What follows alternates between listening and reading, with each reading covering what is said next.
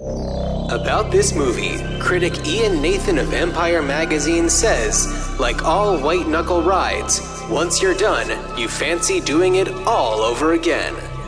Dwayne Burge of The Hollywood Reporter notes, while the special effects are clearly the star of this masterwork, the storyline itself, although predictable, is crisp and full of heart. And about this film's director and focus of January, Kenneth Turan of the LA Times says, an expert in making audiences squirm and twist, at making us feel the rush of experience right along with the actors. De Bont choreographs action and suspense so beautifully, he makes it seem like a snap. On this episode of Ruined Childhoods, the second installment of January, celebrating the career of director and cinematographer Jan de Bont, we decide the fate of Twister.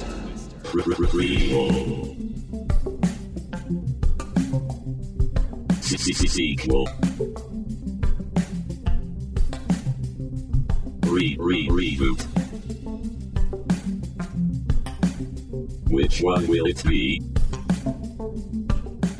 It's the Ruined Childhoods podcast. Greetings, Starfighters. See, I thought you were going to do a Bill Paxton right there, but you didn't. No, I I don't really I, I don't really do a, a Bill Paxton. Uh, you know, I Starfighters. greetings I don't know. Starfighter. I, don't know. He's just Greetings, Starfighters. I'm thinking of him from Twister specifically. Oh, you see, I don't. I feel like that sounds more like him in like weird weird science. Weird science. yeah, or or aliens. Oh, Game over, man. Game over. welcome to ruin Childhoods. Bill Paxton. I mean, I, I think that that's a. Uh, I don't know if we've we've poured one out for Bill Paxton yet, but that is It's- a major pour one out. It's a retroactive pour. one. Definitely like Bill Paxton gone too soon. Uh, yeah, and this past week we've certainly had a number of of pour one outs. Peter Bogdanovich, Sidney Poitier. I mean, yeah. ugh. to uh, to accomplish both actors and directors.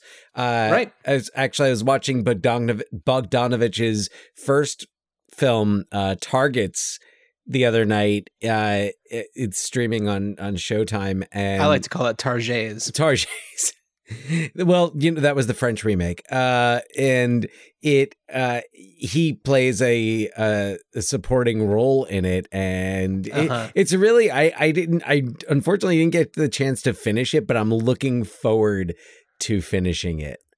Okay. It uh it it's a lot of it's a lot of fun. It's kind of intense. Uh I don't want to give too much away about it because I think it's when we think of Peter Bogdanovich, we think of or at least I think of Last picture. Last show. Picture Show, Paper Moon, Yeah.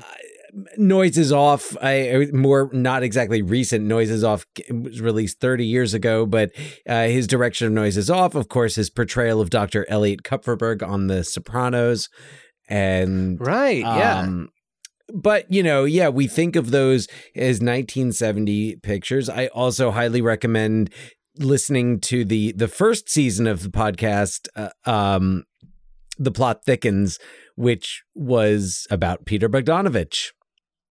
Yeah. That his his life and career, and I learned a lot about him from that. And uh, highly recommend if anyone is is digging into his work for the first time and wants to know more about him, check that out. yeah, for sure.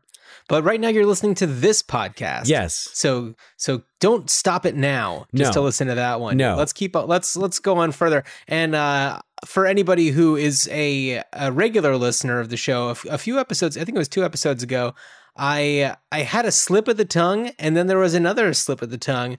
Uh we were talking about Jamie Dornan and I mentioned I I I misspoke at first, which we caught immediately saying that the movie that he was in is called Berlin, and then I corrected myself saying it was Dublin. It's Belfast. Belfast. Oh, no, It's Belfast. neither of us. Uh, neither of us. yeah. So I was just, just- like, That's been that that's been haunting you, keeping it's you been awake at it's night. been haunting me. That's for sure. Yeah. Uh, yeah. So Dan, this is our second installment of January, the Yes. celebrating the the the masterful work.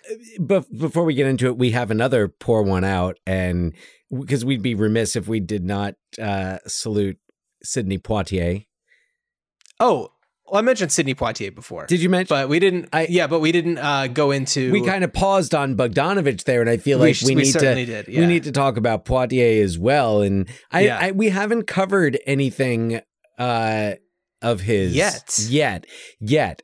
But I know I think a lot about. I mean, not just the the classics he did in the '60s, "Raisin in the Sun," "Guess Who's Coming Yeah. to Dinner," "Lilies of the Field," so on. You know, the, um, up- et cetera, et cetera, et cetera. Um, his directorial uh, achievements, such as Stir Crazy with Gene Wilder and Richard Pryor. Yeah. Um, And I think a lot about movies that I saw growing up with with him in it, uh, like Little Nikita on which Mhm. which I felt like was on HBO a lot, and that was him and uh, R- River Phoenix, and then they teamed up again for Sneakers, which is just one of my my '90s Right. favorites. and uh, we will do sneakers at some point, but that's one where um, I have a, a housekeeper who comes to, you know, help out with the house. And uh, sneakers is one of her favorite movies. So uh, when she when she came to the house on Friday, she the first thing she said to me is she was like, "Oh my god." When I heard Sidney Poitier, I thought about you and sneakers because we just talk about sneakers every single time to a point where I'm just like, all right, I need to find a way out of this conversation that I'm really enjoying being in because I know that like I'm paying her to be here. You had to sneak out. I had to sneak out. Yeah. Yeah. Um, but yes, anyway, uh, absolutely pouring out Sidney Poitier, major, major, major loss. And, uh, but lived a, a, a great long life. Oh, so yeah, no, lived yeah. till to 94. So, you know, it's in the case of Bill Paxton, uh, Bill Paxton taken way too died, soon. I want to say, at uh, around age 60. And um, yeah, definitely, definitely gone gone too soon. And, definitely, you know, definitely gone too soon. like eh, eh, hey look if we could have sidney poitier live forever we certainly could but or you know eh, we certainly would but uh you know 94 is nothing a great long life. nothing to sneer. So yes, this is January, the celebration of the the masterworks. I don't know if I could say masterworks, well but the- the- some some notable films from the the eyes and mind of uh of Jan de Bont. right and you know sharing his his work we we've we've covered speed already and we started we kicked off january with basic instinct We which, sure did. Which he uh, was the cinematographer for, because that was really, Yes. I mean, and you look at the list of movies that he was the cinematographer on, and it, it makes it fits in perfectly, especially when you watch movies like Speed and Twister. You you think about the camera movements in Die Hard, uh, and you see that you see that Right. type of movement again, kind of like the pace of the camera movement. I Right, feel like and- he's just yeah. a master. and in the introduction to this episode, you know, I mentioned one uh one critic in the LA Times who mentioned how Bont is an expert at making audiences squirm and twist and I and making us feel the rush of experience right along with the actors. And I feel like uh he's referring to probably speed, but also to some of the cinematography uh, that Bont has done because, you know, even in Basic Instinct, he his work specifically you know really draws in the audience uh just with his you know his his eye He so he Yeah. he just yeah, it's like he's his cinematography just seems to suit the films that he's done so well. Hunt for Red October was another one that I wanted to to throw out there as well, which I'm sure at some Yeah. point we'll cover the uh you know the, the Clancy verse and the jack ryan verse Yeah. yeah yeah and uh you know i mentioned this in the last episode but for anybody who's tuning in uh, uh, either fresh or you know if you've you've taken a break from us i get it we're exhausting we put, put these out every single week uh come hell or high water or i don't know some most of the time come hell or high water. And uh, you know, usually we'll put the name of the next movie that we're going to be covering in the um in the episode's description in the show notes. But what we're going to start doing, what we started doing in the last episode is uh peppering in the title of the movie sneakily through the um the entire episode that we're covering. So Dan has already done it on this episode. little eyes, little so pay little- attention. little hints trying not to be too uh too obvious and uh, you know i forgot to point this out on the last episode but just a little coincidence little little thing little factoid here jan de bont and i are birthday buddies we are both Are october really? 22nd babies Look at that. yes How wonderful. he a Uh, good solid 37 years before me Uh, right. No, of course. Yeah. So uh Jan Twister, l- should we get into it? let's get it how about a synopsis Oh, how about one? Bill and Jo Harding were two storm chasers with a dream to revolutionize tornado research, potentially buying Midwesterners more time to find safety in advance of a cyclone. But after some time, their marriage fell apart, leaving Bill to find success in TV weather and get engaged to posh psychologist Dr. Melissa Reeves. In the meantime, Jo and her ragtag team of funnel fuckers finished developing Dorothy, a collection of sensors designed to revolutionize storm preparedness. But when Bill and Melissa go to find Jo, so she can sign their divorce papers, Bill finds himself back in the storm chasing game, looking forward to the chance to put Dorothy to the test, especially after learning that his nemesis, the wealthy Dr. Jonas Miller, had stolen Dorothy's concept. Over the course of the next day, both storm chasing teams raced to be the first to incorporate their technologies, putting their lives at great risk and ending in tragedy for one of them. there That's what I got for the synopsis. But let's. Uh, I'm going to just Run run, through the cast? through the cast a little bit. So Jo is played by Helen Hunt. Uh, Bill is Bill Paxton. How convenient for him that his name is also the name of the character. Uh, Jami Gertz is Melissa. Cary Elwes is Dr. Jonas Miller. And then we've got their like ragtag teams. And then we've so we've got Philip Seymour Hoffman, Alan Ruck, uh, Sean Whalen, who I don't know if Dan, if you ever go on TikTok, but Sean Whalen does a lot of uh like he tells a lot of stories about his time on sets and stuff like that and it's really entertaining. So i have to go back and see if he talks much about um about twister. Okay. Uh we have todd field um wendle josepher joey slotnick jeremy davies. These are people who you if you saw them you'd probably recognize them a little bit more. Yeah. And then on the um, on the other team, some of the people who you'd recognize are Zach Grenier, uh, Patrick Fischler, and um, why am I blanking on the actor's name? It's like Abraham Benrubi Abraham Benrubi. Kubiak, Kubiak. from Parker Lewis Can't Lose. Yeah, he plays Bubba, one of the of course the he does. Uh, yeah, I was I was watching this with a friend, and she was so astonished to, whenever I would say like, "Oh, that's Zach Grenier," she'd be like, I know. "Who?" yeah.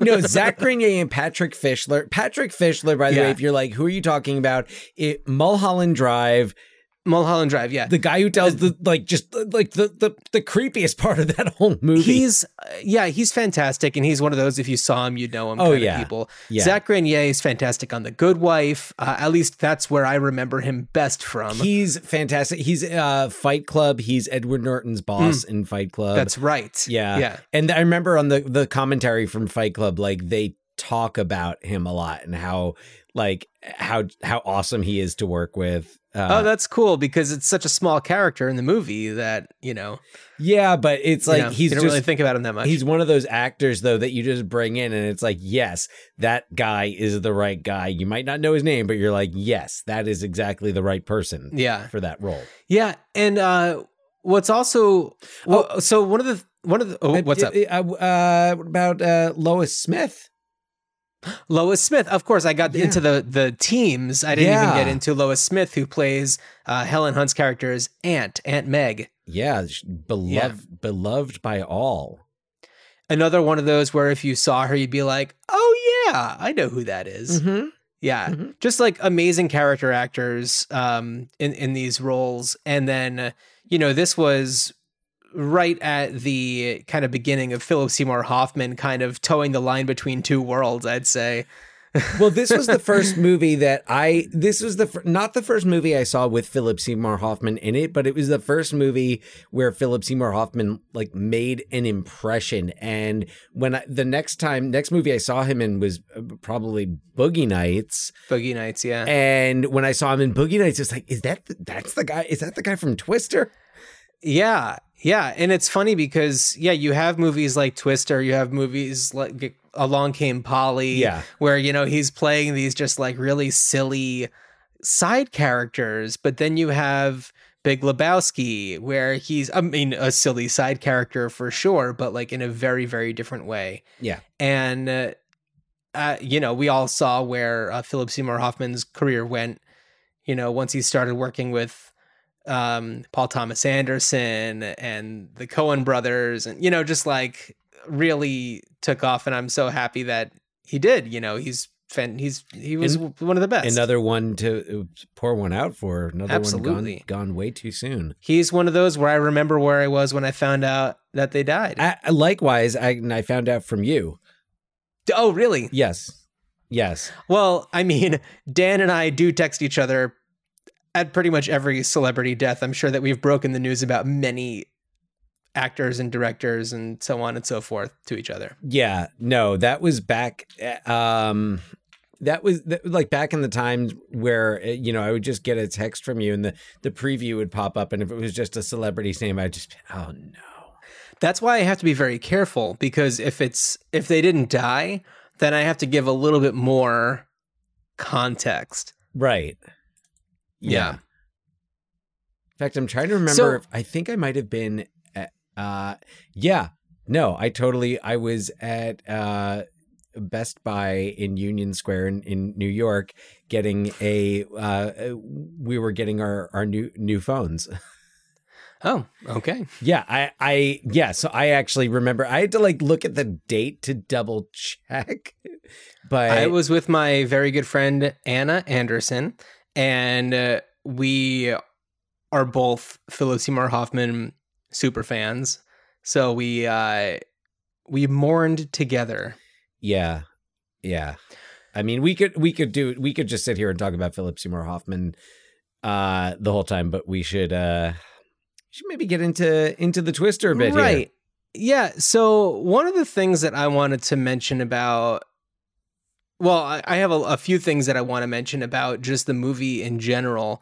One of them is that it totally holds up. I feel like there's enough practical effects in this movie, and they were very smart about what was digital and what was practical. That the digital things worked well and still do work well. I mean, clearly, if they were done today, they might look a little different, but like probably not too much different. I- and I the think practical things, I think, would have been done digitally these days, and it would have looked worse. Exactly. It would have Yeah. looked worse. And in fact, one of the things that I read from, you know, of course, the most credible source of information, IMDb trivia. I uh, don't even look at it anymore. Oh, I love looking at it. It's so much fun. Um, and it, it I don't want it to taint my mind. Well, uh, oh, I don't think it could. I mean, if you let it do that, then no. But what one of the things that I saw in this was, and it fit like because this was what I was thinking. I'm watching the movie and I'm thinking, I was like, ah, this like, yeah, if they made it today, it would look like so crappy. And and you know, I'll go on my grumpy old man rant about like you know how many cuts there would be. In Oh, a, yeah. in the 30 second span of of film, uh, and. It, what uh one of the reasons according to this that de Bont signed on to direct the movie was that it was like maybe one of the last chances he would have to direct a large Oh, scale yeah. film like this with practical effects. Yeah. And Yeah, for sure. yeah. So and it's uh, like so true because then you know by the end of the of the decade, you know, in 1999, you've got all these other movies coming out with all these digital effects, and they just look Well, like yeah. garbage. And I mean, you think about what else is coming out in 1996. You know, you've got Independence Day. Yeah. And then was it 97 where there was like Dante's Peak and uh, and and volcano, Volcano Uh, I and- bel- that was either 97 97 98. was also Armageddon. Ni- that was 98.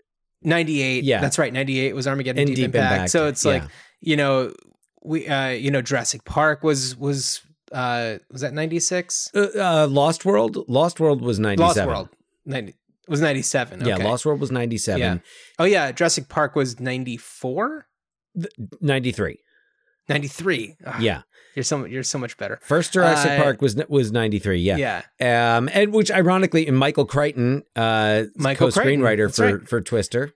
Yeah, and that was another one where of course blended you know, digital animation and practical effects, but you know, certainly had to be very creative about how to kind of hide the seams, you know. Yeah. and uh you know and i yeah so so this movie totally holds up and the sound design in this movie is phenomenal oh yeah. i was you know paying very close attention to that and one of the things that i liked the most about this movie is that the villain isn't the tornado the villain is a rich white guy yes. that's what I like the most about this movie. Yeah. Is it's like the villain is just the guy with the corporate sponsorships. Yeah, it actually it kind of reminded me a little bit of the Bill Murray Jeff Goldblum relationship in Steve Zissou.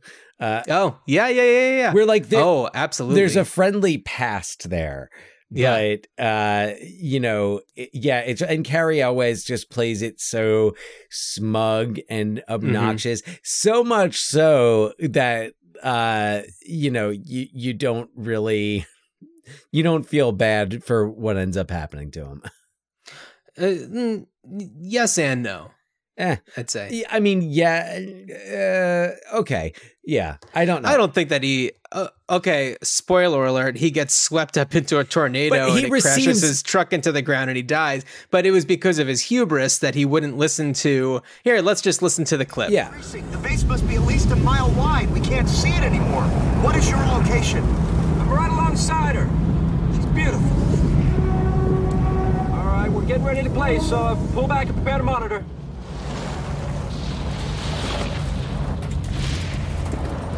They have to be there somewhere.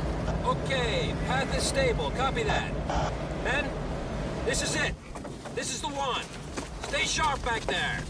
They have position. They could make it. Not unless they anchor the pack.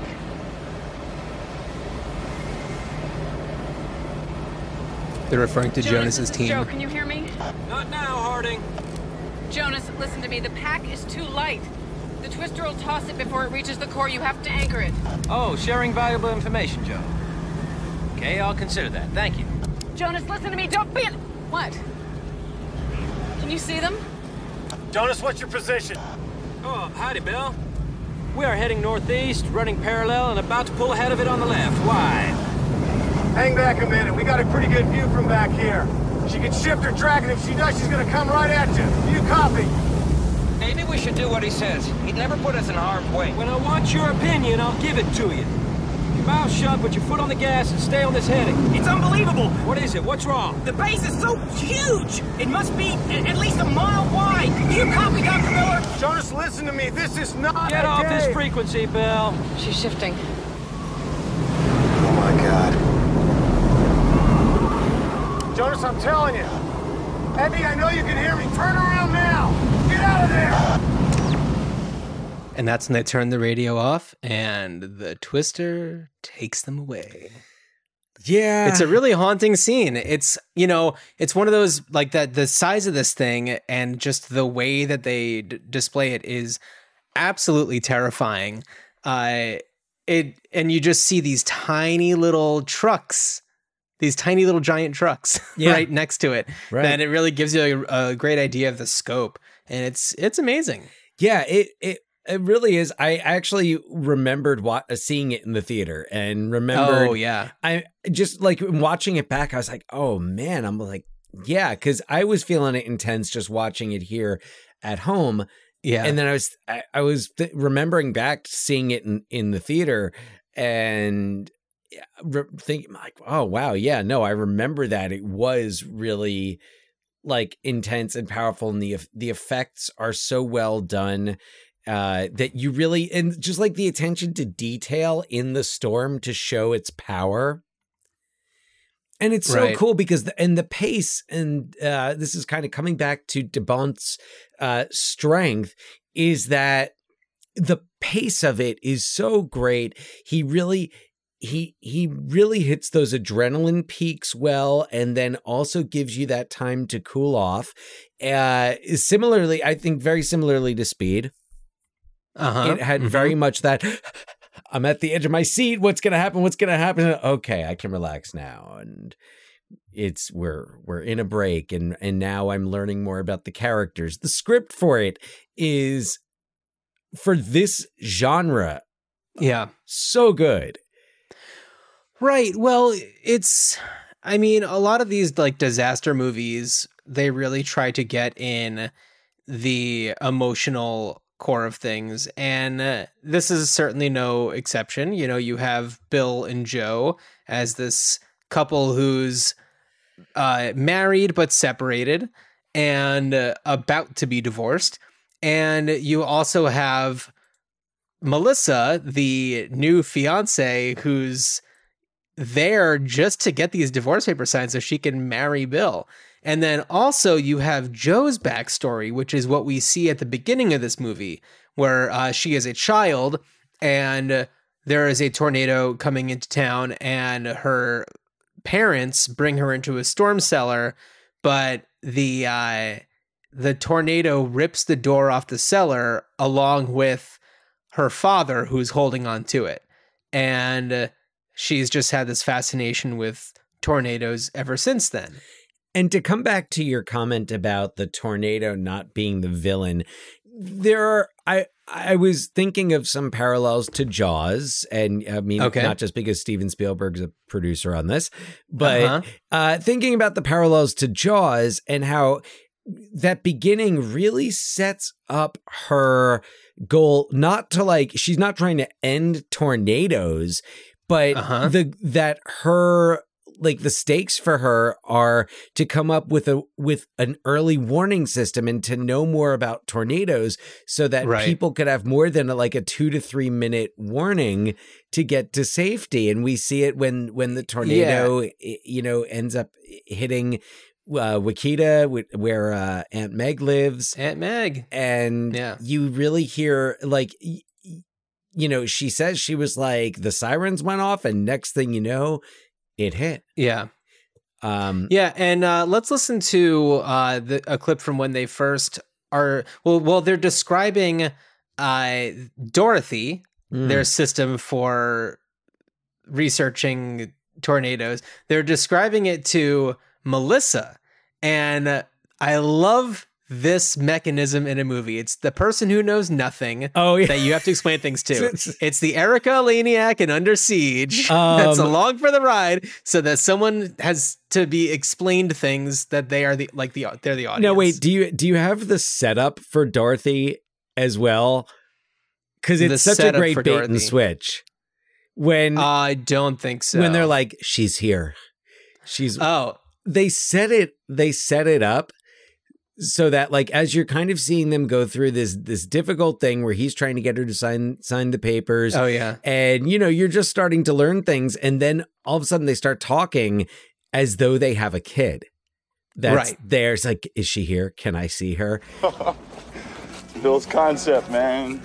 the extreme, man, it came from his brain. I had a hand in it.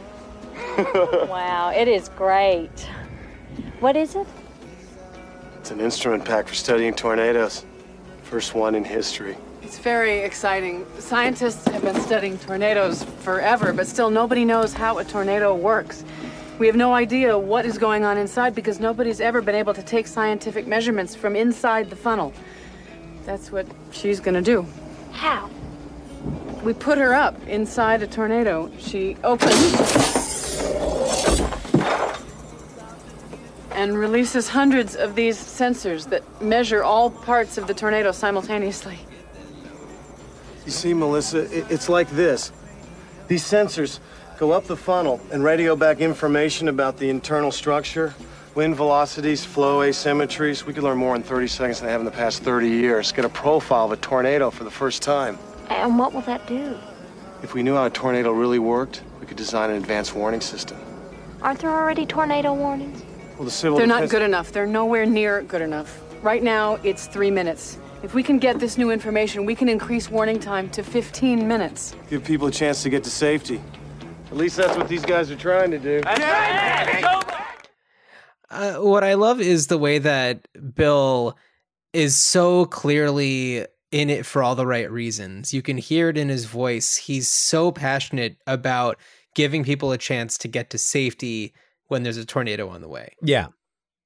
And I love it. It's great. But also with Helen Hunt, like you really you hear that in her where it's personal for her. We don't know Right. Bill's Bill's Motivation. motivations. It, it might Yeah. just be like this is a problem that I can help solve. Yeah. But you know, for I- her, it's it to to co-opt a, a Jaws tagline. It's personal. Yeah. You know, with Bill, it's like he has this innate ability to kind of sense tornadoes. Like I don't it'd be it'd be really interesting to find out what his motivation was, but like there's this one moment where he's just like looking up at the sky and then he just like grabs some like dirt and just like let it fall through his fingers and it's like something is up. Something is up. That's the best device to use in a movie when you want to show that that a character just has like kind of this extra sensory Yeah. perception for the world around them. It's just picking up some dirt and letting it Yeah. letting it fall from their fingertips, and then it's like it's time. Something's happening. We better get roll. to safety. Yeah. yeah. yeah uh it's it's really fun i think that the um the performances are great and some one of the things that i was thinking while watching it was when there's this huge tornado around them and just like wind going and shit flying everywhere you know all of that's added in later. So you have to picture that when that camera is rolling there is silence around them and they just sound like every the world is ending if you could just judge it by the, the sound of their voice Yes, yeah.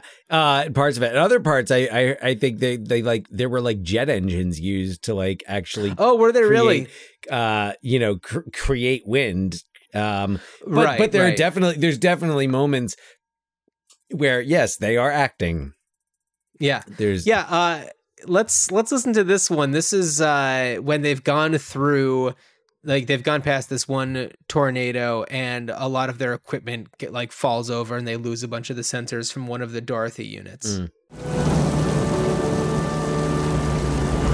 Go back! Forget it! It's too late! Help me!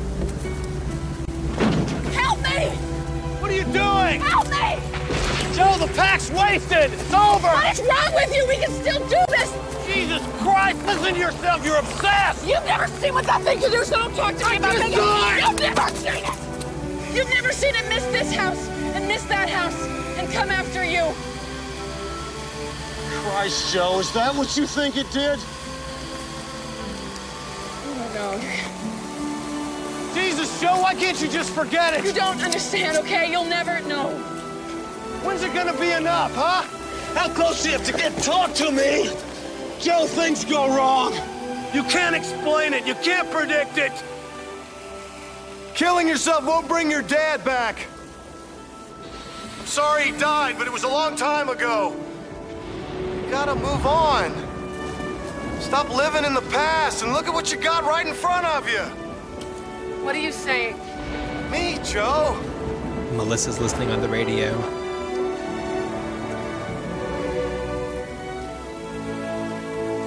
And that is when Melissa realizes that she shouldn't be with Bill. Bill needs to be with Jo. And she does the uh the the right thing and, you know, leaves Oklahoma forever. Yeah. yeah uh you know there is uh there is an, an element of it that i feel is worth uh noting because it was one thing that kind of stuck out to me as being perhaps uh the type of dialogue that we might have differently now and it, it comes up a little bit in that scene but earlier on there's a scene where where they're basically talking about like going to therapy and it's really Oh, like yeah. kind of shaming uh The whole therapy shaming. yeah, and it's like she does she's got trauma that she, uh, you know, is is dealing with in her way. But in this scene, Right. when he's just like, ah, all right, uh, stuff happens. And it's like, okay, yeah, but also she should probably see a therapist and like work some shit. out. Yeah. Let's listen to that scene. This is when they are uh, uh, heading on their way to their first tornado together in the movie, and uh, Jo and Bill are having their first kind of conversation back with each other after what seems to be quite a while. She work at the station? Is that where you met Jo, her? What? I don't want to fight. I'm not fighting, I'm talking. I don't want to fight. She's nice. Ha! Uh-oh, she's not nice. I know what you meant. You do. Yes. So don't don't do this. Okay, I'm making extremely civilized conversation here. You're biting my head off. Jesus. Yes, she's very nice. No, she does not work at the station. She's uh, she's a therapist.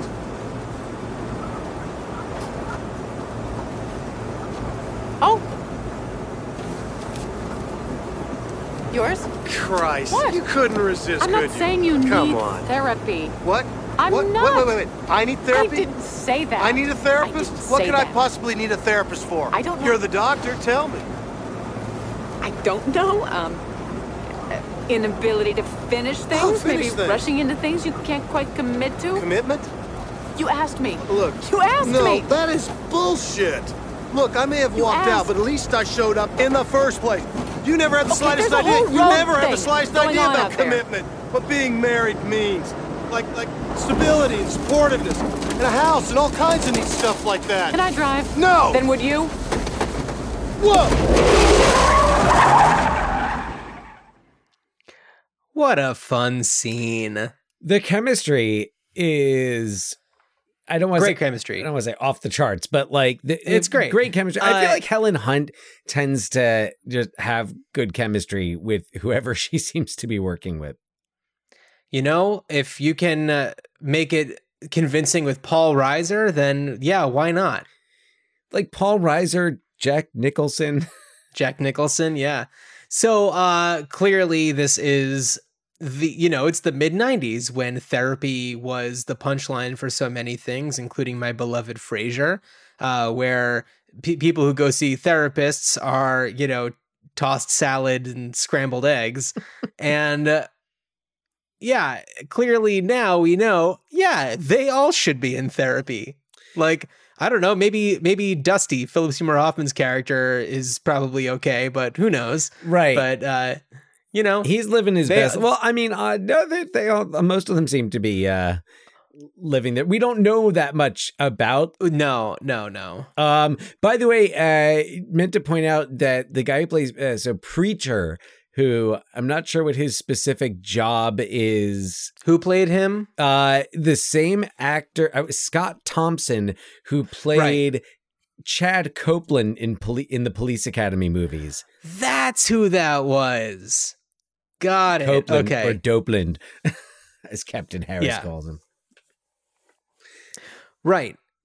always nice to see uh you know one of one of the supporting actors from the police academy cast in a Yeah. non-police academy movie Yeah, of course. I did not even clock him. I was just like, and some other guy, and yeah.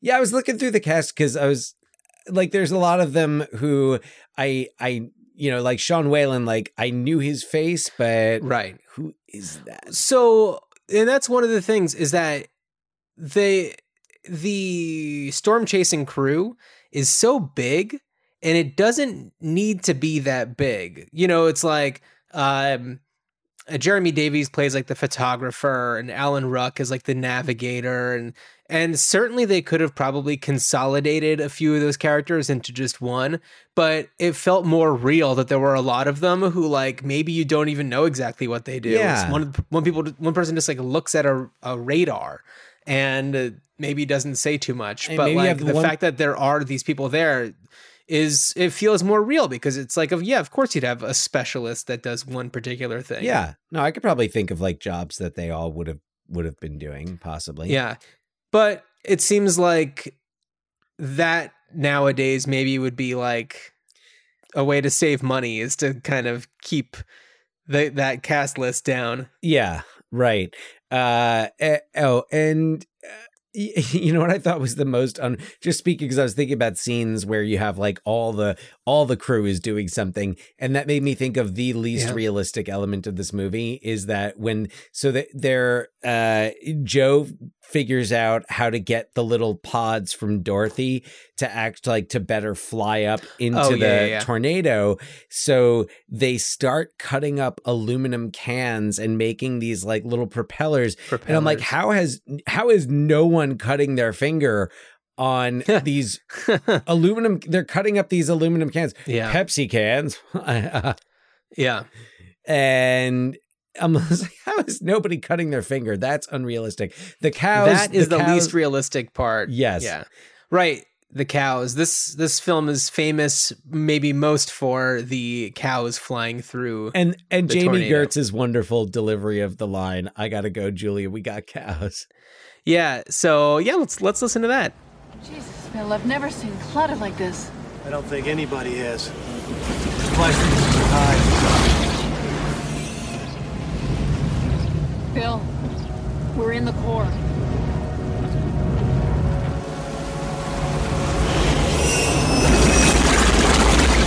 Okay, we got sisters. My God. The tornado splits into two tornadoes. Yes. Julia, I can't talk to you right now. We're right under the flanking line. I realize that. We can't attack this thing from the south. We're gonna get rolled. Watch me. Julia, I know you're upset. You you just gotta breathe. We both just, just gotta breathe.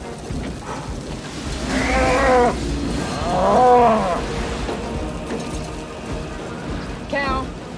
I gotta go, Julia. We got cows.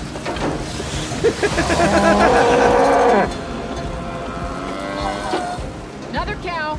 Actually, I think that was the same one. it's such a great moment and it you know it's it's so memorable and it just works so well with everything that's going on. I, it's great. Yeah. Such you a- gotta love the cow. Such a yeah, just another just another one of those like touches in this movie that just really holds it together and it keeps the humor.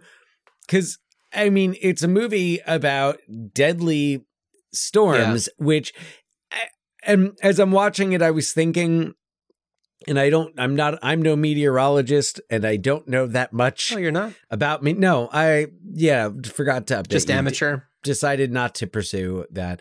Uh, but I was thinking about about that and thinking about how um, you know, d- due to climate change, we've seen much more intense storms in the last 10, 15 years. It's been uh, you know, 25 almost Yeah. 26 years since Twister was was released and I don't know that storms of the intensity that we see in that were all that common yeah because I felt like this movie, it, like there was the sense that it was a that there was some exaggeration to to the severity of the storm, but I don't know that that would be the case now. Uh, yeah i don't know And I'm like, I'm watching it and I'm thinking, I'm like, is this just what happens now every year and Yeah, in yeah, yeah. different places?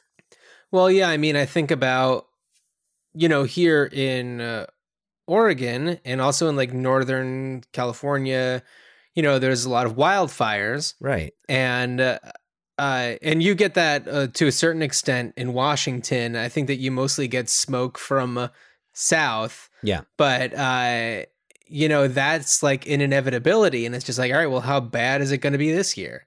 It's not a matter of like, are there going to be any? It's just like, all right, how many air purifiers am I going to have to have at all times? And uh, yeah, so that's a big a big component. Um, hurricanes and tropical storms, they seem to be. I, I don't know. I and it's hard to say if we're just finding out about a lot more of the like smaller ones, maybe because of you know the news cycles being just like so in our faces these days. But I mean, you know, you'd find out about the massive ones back in the mid 90s or like you know, when like El Nino was like the talk of the town. That's certainly made the rounds, but I feel like that's like, you know, there's that's so common and that's like nothing compared to what we have now. Yeah. Right. It's, it's true. Yeah. So, which I guess I bring brings us to the the uh the, the, what you gonna do? Well, uh, let's first talk about what has been done and what they've been talking about doing. So last year, well, not last year, two years ago, we're in 2022 now. In 2020, um, what's the guy's name? He did Tron Legacy. Oh, Kaczynski. Kaczynski, not Jerzy Kosinski, the Uh, alleged uh, writer, And not of- Ted Kaczynski, the being there. Unabomber. Not Ted Kaczynski, the Unabomber. No, Joe Joseph Kosinski. Kaczynski. Joseph Kosinski, who did uh, Tron Legacy, uh, is slated to direct a remake. Uh, Helen Hunt has expressed interest in uh, writing and directing a sequel that would involve a more diverse cast, but I guess that was shot down. Um, there, of course, is a pinball machine. There is there was a Universal Studios theme park ride or attraction, and then there was the uh, I guess the novelization. You know, Michael Crichton put out a, a a novel version of the screenplay that he helped write. So there's been uh, there's been a few things, and um, I think that what would be the most fascinating is, you know, a series that is focusing on, you know, storm chasers. Like this group of people. You have this like really bizarre cast of characters. I'm sure that there have been reality shows. I haven't done my due diligence to find out if and what they were. But um yeah i mean there's got to be some like real awesome you know character moments that you can find with that kind of a crew people who are just like that passionate Mhm. and that fearless to you know have that kind of position and you know seeing what kind of you know new technologies would be around and i'm not saying it should be a reality show i think that it'd be better if it was actually a scripted show with you know digital effects to a certain extent um but yeah i think that that, that a series you know based on i mean maybe it could be a twist it'd be called twister or something like that but uh it would really twist yeah Oh no, that's uh, right. That would be the sequel. Right. Yes. Uh, it's a, a two, the number two instead of a T. Like instead of maybe a T W, it's just the two ister. Right. Twist two. So uh, I'm yeah, not don't know, recommending a, sequel, by the way. Yeah. Well, what are you recommending? What am I rec- recommending? Uh, so, you know, first of all, I just think like uh, putting this back in theaters would be would be fun. Yeah, Uh, I love that. Like, I I would love to see. I, I don't know how good they'd be able to make it, but like a 3D version of it would Oh, be. yeah. But Are they really doing 3D movies anymore? No, they're not. Which is why Yeah. when I thought about that idea, and then I was like, oh, but a VR experience. A VR experience would be really cool. That's a really good point. Yeah. Um, like not quite not like not a 2 hour VR experience, but like Yeah. almost almost like a ride, almost almost like a uh, you know, amusement park ride uh where you, you know, get to experience a ride, you know, uh, I want to say that the Universal Studios experience was kind of one of those like uh, Star Tours type of things Oh, where yeah. it's like you sit down on a thing and it moves along with the video that's being projected and stuff. Um, I think, I think, I think. Yeah, But but I, I like I feel like going back to it, I I wouldn't I don't think I would want to see like a new version of it made today for all of the reasons that we've been talking about. We outlined at the beginning, yeah. Like it would just be uh it would take the fun I I I feel like it would take the fun out of it.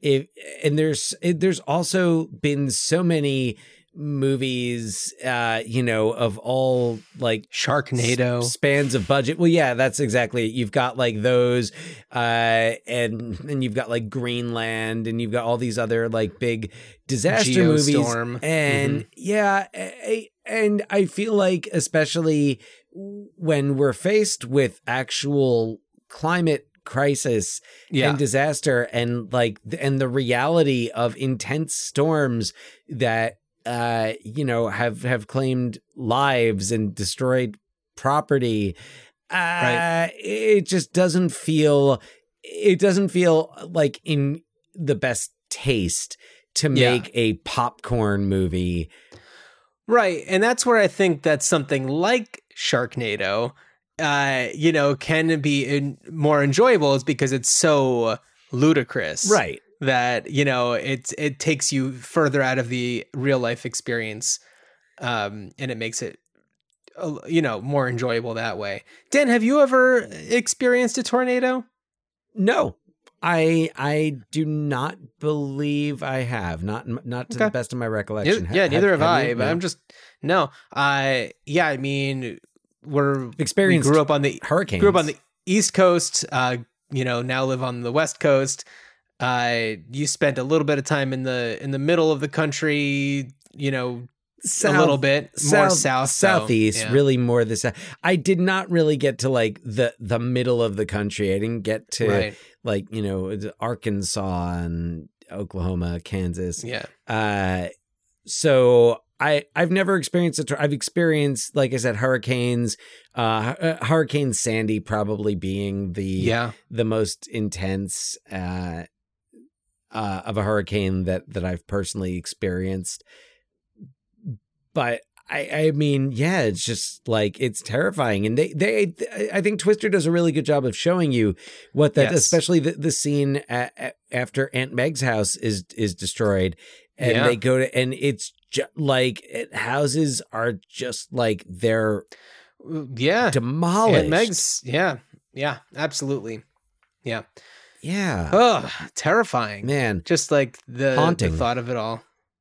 Yeah. Yeah, haunting, absolutely haunting yeah. Yeah. and i don't know i think that uh there's there's definitely room for there to be something done with with twister but yeah you're right. I mean bringing it back into theaters would be really cool you know to experience. I'd love to experience the sound as it was you know intended because i don't think i saw this one in the theater when it came out i probably saw it right when it came out on video.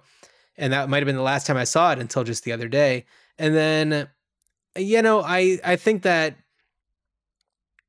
the uh, the aspect so i i love taking note of when movies also like have a scene at a drive-in theater because that's something that nowadays has become more and more common because of covid. And i think that the uh i i mean i do work for an organization that organizes drive-in theater situations but i i'm not in that in the you know planning part of that i am on a, a different side of that and it would be really fun to have a series of movies that feature drive-in theaters you know the outsiders there's just like so many that would uh that Oh. would work really well Great ones, And- yeah. Yeah Although, man, And, imagine uh, I'm just sometimes well- when I see different movies on a drive-in theater, it's like The Shining at a drive-in. Whoa, well that's another thing is this is another movie where helen hunt appears with jack nicholson oh, there you go. and that my friends is as good as it gets Ouch. Wow. So, uh, yeah, no, but doing you know a, a series at a drive-in of movies that have drive-ins, Monster Squad, Monster, that'd be a yeah, great one. Yeah. Monster Squad being such a great drive-in movie. Ah, love you it. do not have to convince me to buy a ticket to that one. I am already there. Yep. Absolutely. Yeah, I miss the I miss the drive-in and and I I hope the drive-in theater that we used to go to up in Warwick, New York. Uh my wife and I used to go uh over the summers. Hope it's still up and running. Hope it's it's Mhm. flourishing. Um yeah, and I, I saw lots of fun fun movies there. Yeah, And Cool. yeah, drive-ins are awesome. yeah. Well, Dan, do you want to tell everyone what we're going to be covering on our next episode? Well, if you haven't figured it out just yet, I mean, because that we made absolutely no references to it until about a moment ago. since the That's not true. Since the beginning, Uh, Anything in, in the middle uh, there? no, I had one in the middle. I had one in the Did middle. Did you have one in the middle? I, I even Yeah. missed it. Uh, so I even looked at you and I thought that you were like smiling about it. Maybe I just said something else witty. I would. Yeah, chances are, chances Oh. are. Uh, yeah. So uh, our our next one is going is going to be another Jan de Bont uh, directorial uh, achievement uh, of, uh, of 1989, featuring a plethora of digital effects. Right. Uh, you say 89? 99 99 99. 99 yes and and that is uh the haunting which Yes. uh it, it was a a remake and there have been different different kind of versions i think it was originally a story by shirley jackson the haunting of hill house and uh or the and then uh, there's house on haunted hill uh Right. all all types of things and then Jan de Bont uh did it in 99 uh starring Liam Neeson Catherine Zeta Jones Owen Wilson uh Lili Taylor uh Right. Bruce Dern Love Famke Dern. Famke, Famke Janssen. Famke Janssen Uh, yeah. Well, I I I'm so excited to watch The Haunting. I've never seen it before. I remember the trailer for it because I feel like that was like a big time for like Lili Taylor. it was she just like happened to be in, in a lot of things at that time. Well, I, I know we'll talk more about, but yeah, this was kind of this was the the big crossover for Lili Taylor from indie cinema to Sure. the blockbuster scene. Yeah, yeah, yeah. Uh, so yeah, uh, send us an email. Let us know what your thoughts are. Ruinchildhoodspod at gmail.com. There's also a link to our link tree in this episode's description. And if you, uh, since John, neither John nor I have ever experienced a tornado firsthand, if you Yeah. if you have, let us know. Like eh, you know, eh, let us know if you if you've seen Twister and you've experienced the real thing. Like, what did they what did they get? What did they miss? Yeah, also, I'm curious about, you know, we've played some clips that include some of the sounds that tornadoes could make, and I'm curious to know how accurate those were. So, yeah, I'd love to uh, love to hear from you. But yeah, check out our um the link tree. It's got all of our social media stuff in there. Uh, Dan does a, an awesome job keeping us active on Instagram. And uh, check out our TeePublic store. We got some really fun stuff on there. And I'm still working on the uh, the the Catherine Tramell Reed posters. I just haven't had a moment to devote the time to that, but maybe tomorrow. Um, when Yeah, you least I- expect it, there she'll be. yeah, and uh, I'm you know various other authors from cinema. So yeah, we'll Paul check that out. Sheldon Reed. Yeah. Uh, well, Dan, as you are chasing them NATOs, I wish you a good journey. Good journey.